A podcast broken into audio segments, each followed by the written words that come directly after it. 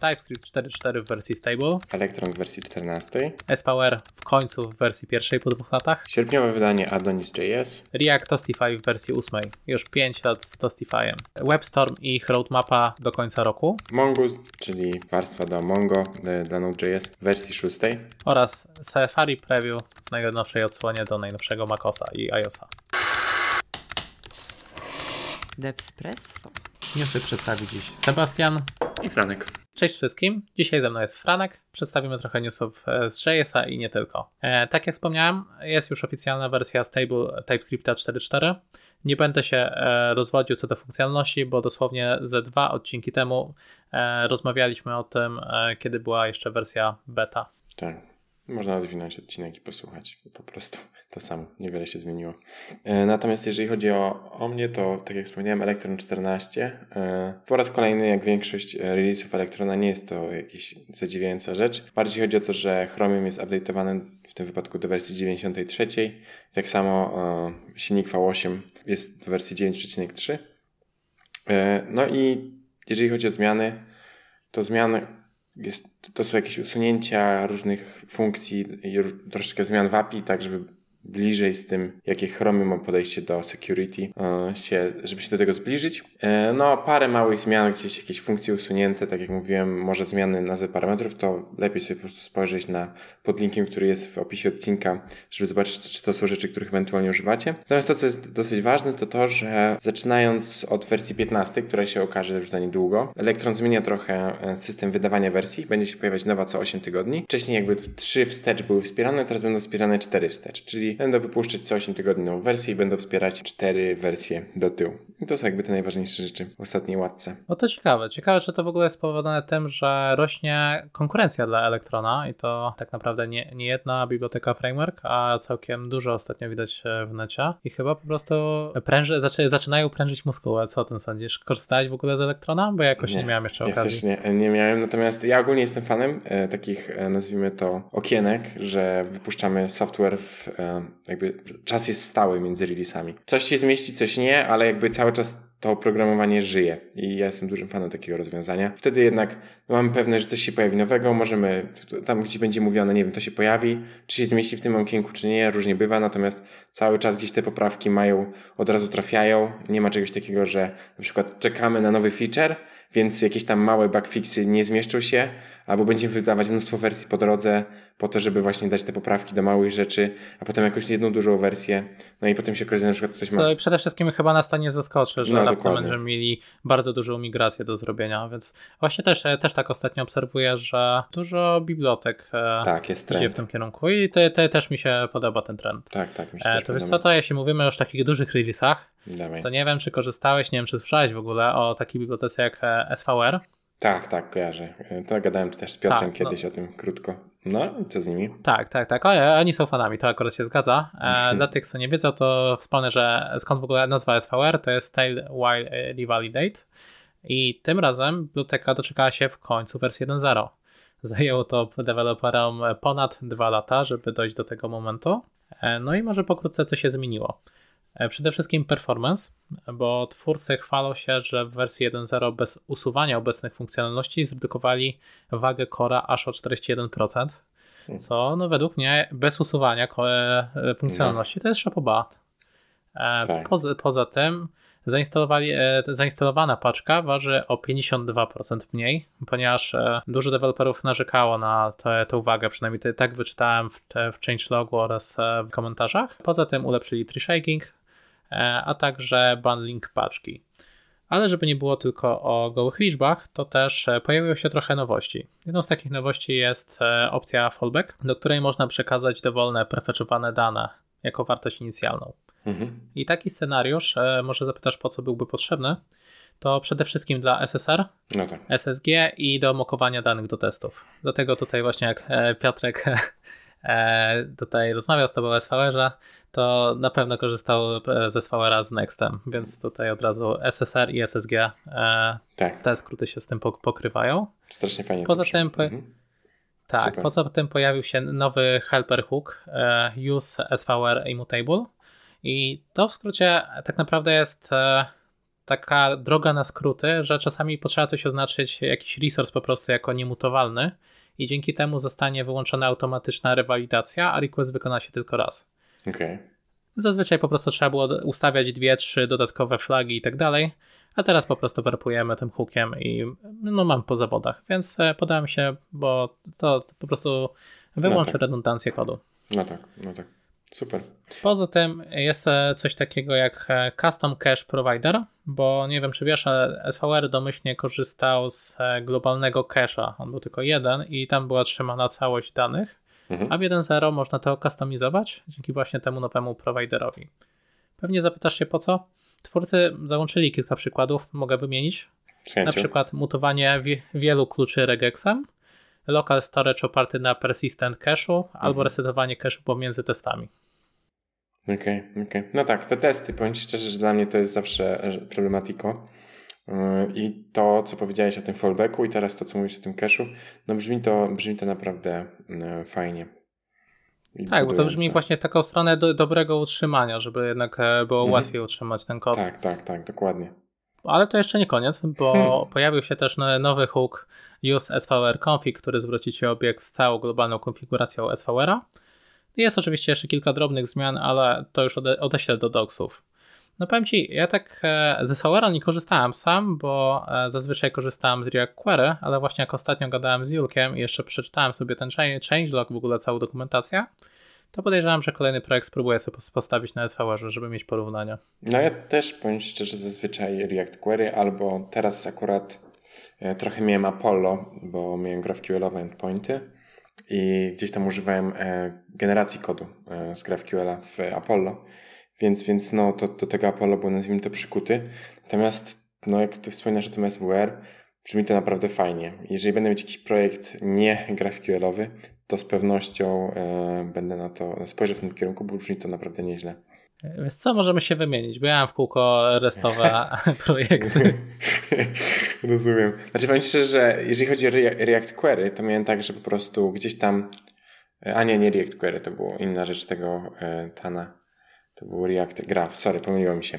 Nie, nie, bo w React Graph była kiepska dokumentacja. W React Query dokumentacja jest całkiem niezła. Ale to, mówisz tego pana, czyli masz na myśli Tan, Tan Stacka, Tana, Tan tak? Stacka, tak, tak, tak. No, on, on stworzył dużo rzeczy. Tutaj tak, masz tak, też tak, takich tak. bardzo popularnych, to React Table. Tak, dokładnie. Nie, to w tym momencie akurat nie pomyliłem się, bo w React Query też tam jakby robiłem kwestię SSR i nie mogłem znaleźć dobrej dokumentacji do tego React Query. W sensie był przykład i trochę się tam mhm. namęczyłem, żeby mi to zaskoczyło tak jak chciałem. Bo no, z React Query tam z doksami różnie bywa. No ja to marudzę, bo e, na przykład ich dokumentacja TypeScriptowa leży po prostu. Mm, tak, tak. Ja tam tak, jeszcze tak. jakieś jak pokażę jakieś API, da się jeszcze zrozumieć to.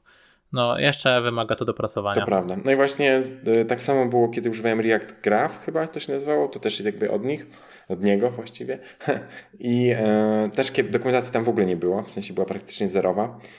No i zmierzam mhm. do tego, że to fajnie, że to, to co wspominałeś jest WR, że kiedy za każdym razem, kiedy teraz mówiłeś o jakiejś zmianie, mówię, że twórcy pokazali tutaj, jak to użyć i tak dalej, jakieś przykłady.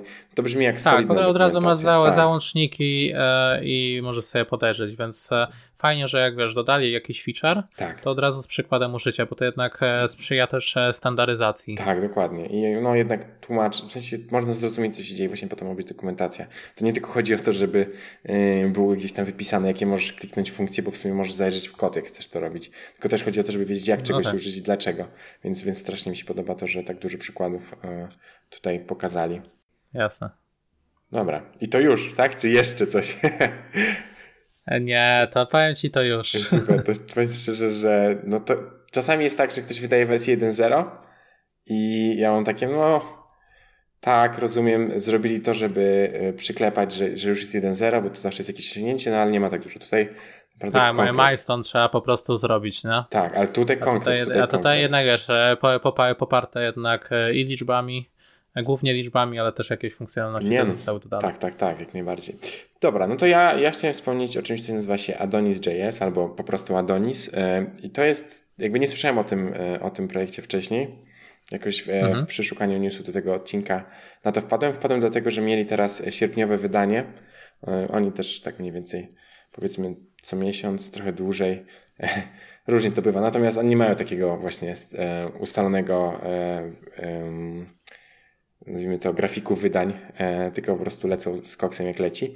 Na, natomiast wydali tutaj wersję i w tej wersji pojawiła się nowa rzecz, ale co się pojawiło nowego, do tego zaraz wrócę. Chciałem tylko jeszcze powiedzieć krótko, czym jest Adonis, bo z tym parę osób mogło się nie spotkać. Z tego co kojarzę, ty się też nie spotkałeś. Nawet, nawet, nawet ja. Tak, dokładnie.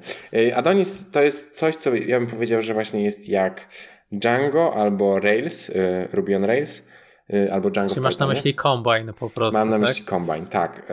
No to jest kompletne rozwiązanie do robienia zarówno aplikacji takich klasycznych z widokami, kontrolerem i modelami, jak również mhm. można też z tego zrobić takie po prostu restowy gdzieś, restowe endpointy, jest tam walidacja, no jest tam, są templaty, templet, templatki właśnie mm, pod, pod e, view, jak nie chcesz używać jakichś frameworków JS-owych na froncie. No mhm. naprawdę tu, tu, jest praktycznie wszystko to, co znamy z, no nie wiem, też z Laravel, Laravel e, w PHP, to to jest, e, no jest ORM, no wszystko, co, co, co jak, jak myślisz backend, to, to jest dokładnie wszystko, ciekawe, co, co, co z backendem. Ciekawe, ciekawe też, że o tym nie słyszałem, bo jak mówisz, to jest cały, całkiem ogromny projekt tak, rzeczy, dokładnie. skoro tyle rzeczy ogarnia. W szczególności, to że... jakiś mocny enterprise musi być. No właśnie, w szczególności to też jest pod Node.js, więc wydaje się, że byłoby bardziej popularny, bo jednak gdzieś ten Node.js e, w projektach webowych e, ze względu na to, że po prostu JavaScripta używają frontendowcy i chcą mieć ten sam język mhm. po dwóch stronach, no to e, bardzo jest popularny i dziwi mnie, że, że po prostu to się nie wydarzyło, że to nie jest popularniejsze. No ale nic. W każdym razie to, co mi się bardzo podobało w tym najnowszym release, to to, że e, dodali coś, co nazywa się Adonis.js Drive e, i to jest dodatkowa paczka, która jakby jest tam jedna paczka do ORM, do komunikacji z bazą, jest jedna paczka do routingu i tak dalej. Dodali nową, nazywa się mhm. Adonis.js Drive i jest to, tak jak jest ORM do różnych baz danych, czyli nieważne czy masz Postgresa czy SQLite'a, to masz jedno mhm. API.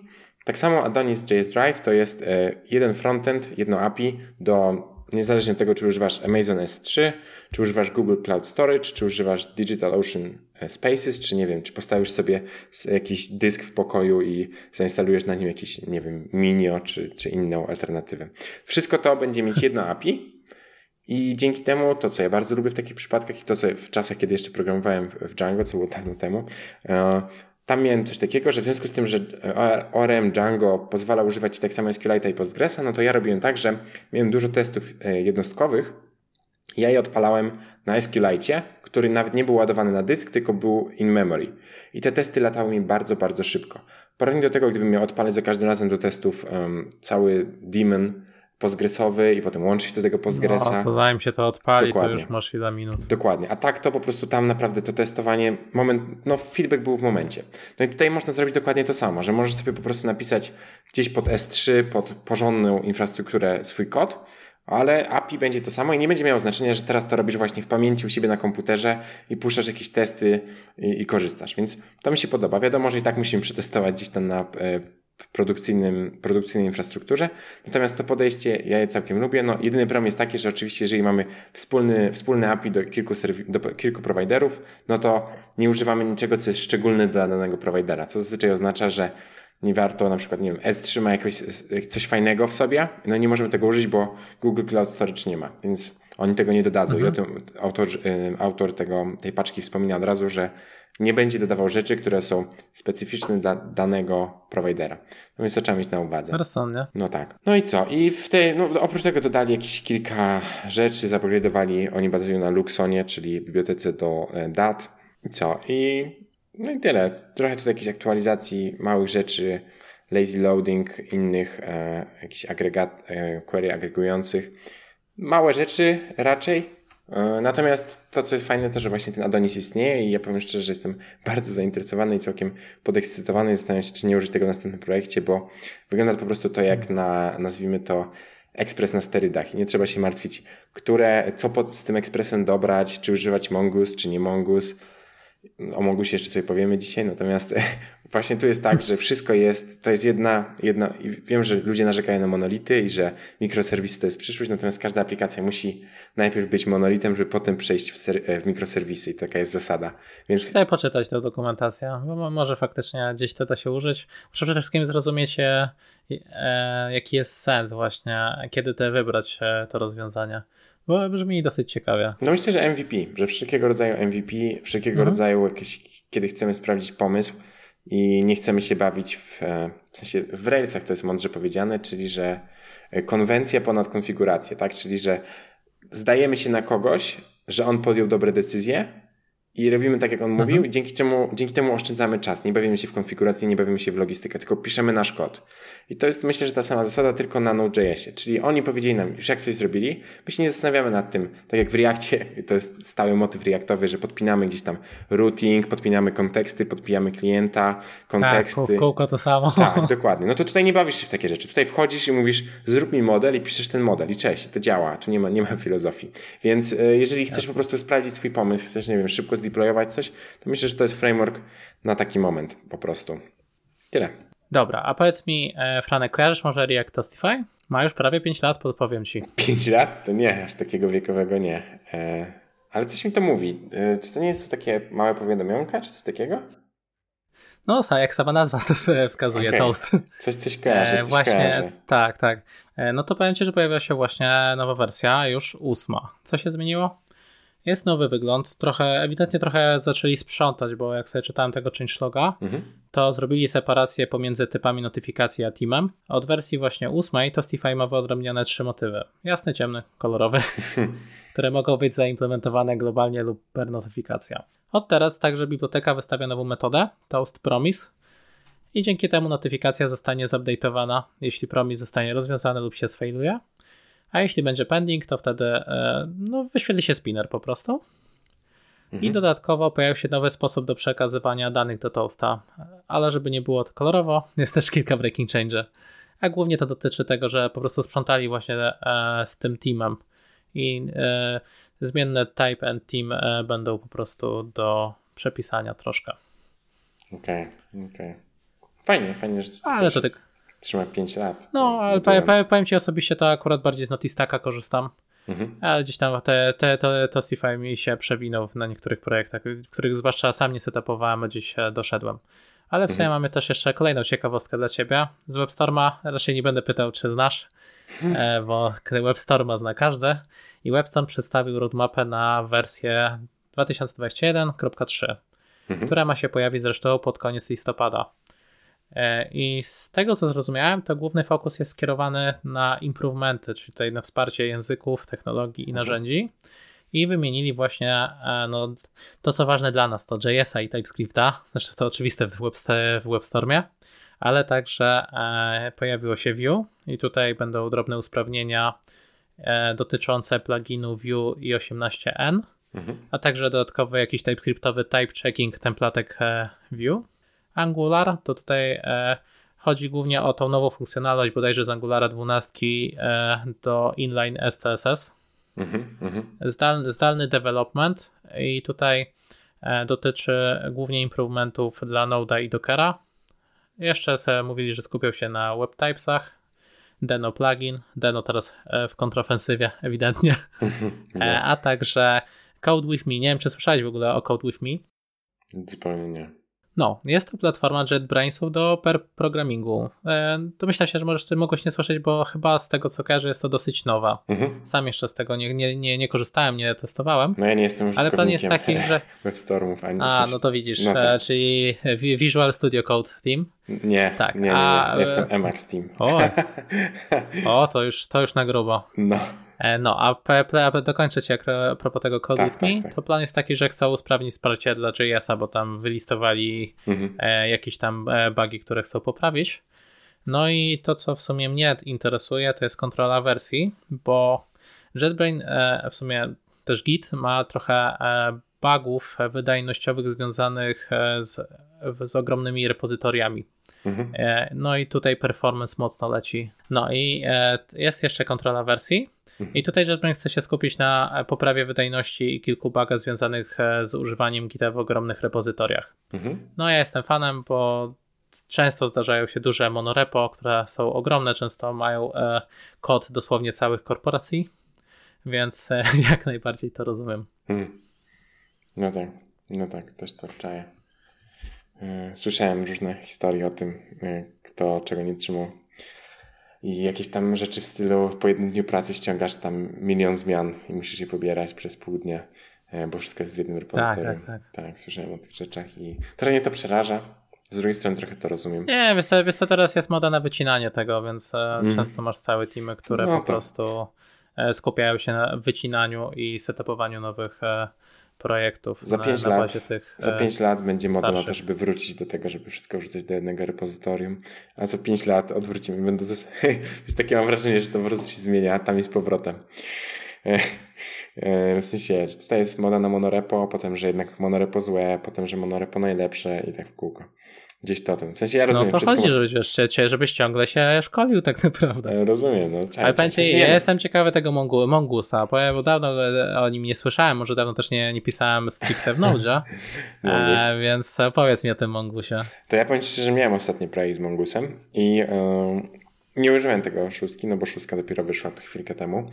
E, natomiast używałem poprzedniej wersji i jest kilka rzeczy, które zwłaszcza patrząc A na ta piątka zresztą była chyba długo tak naprawdę stable, bo nawet ja pamiętam, że no, dawno tak, pisałem tak, w Node tak, tak. i chyba też korzystałem z 3,5 roku temu. A to było tak z półtora roku, może dwa lata? To... A, 3,5 roku nawet. No. no właśnie, tak mi się świtało, tak mi świtało właśnie. Tak, tak, Mongoose jest już bardzo stabilny i to jest jakby w... na przekór ludziom, którzy mówią, że JavaScript to jest najgorsze, bo tam wszystko się zmienia, no to ten Mongoose i tak samo React, który jest przecież od lat niezmienny, tak naprawdę, e, no to są bardzo stabilne rzeczy w tym momencie. I tak mhm, samo właśnie jasne. Mongoose. I zresztą zespół, tego, e, zespół Mongoosa mówił, że bardzo mu im zależy na tym, że przez najbliższe kilka lat nie wydawać Mongoosa 7, tylko skupić się na poprawkach do szóstki, usprawnianiu szóstki i portowaniu tego, co się da do piątki. Mhm. Tak. Jeżeli chodzi o, o tego Mongoosa e, szóstkę, no to e, to, co jest kluczowe, to to, że będą wspierać teraz e, MongoDB Driver 4.0, czyli i też mhm. wsparcie e, w, e, jakby w związku z tym wsparcie dla MongoDB 5. No i tu chodzi o to, że e, MongoDB ma teraz coś takiego, co się nazywa Serverless Instancje Atlas. Jakby, żeby z tego korzystać, no tak, musimy mieć Mongo, wsparcie dla MongoDB 5 i tego e, klienta w wersji czwartej. Więc jakby to jest najważniejsze i to jest to jakby kręgosłup tego, tego nowego Czyli wydania. Tak naprawdę taki maintenance po prostu zrobili. Tak, trochę tak.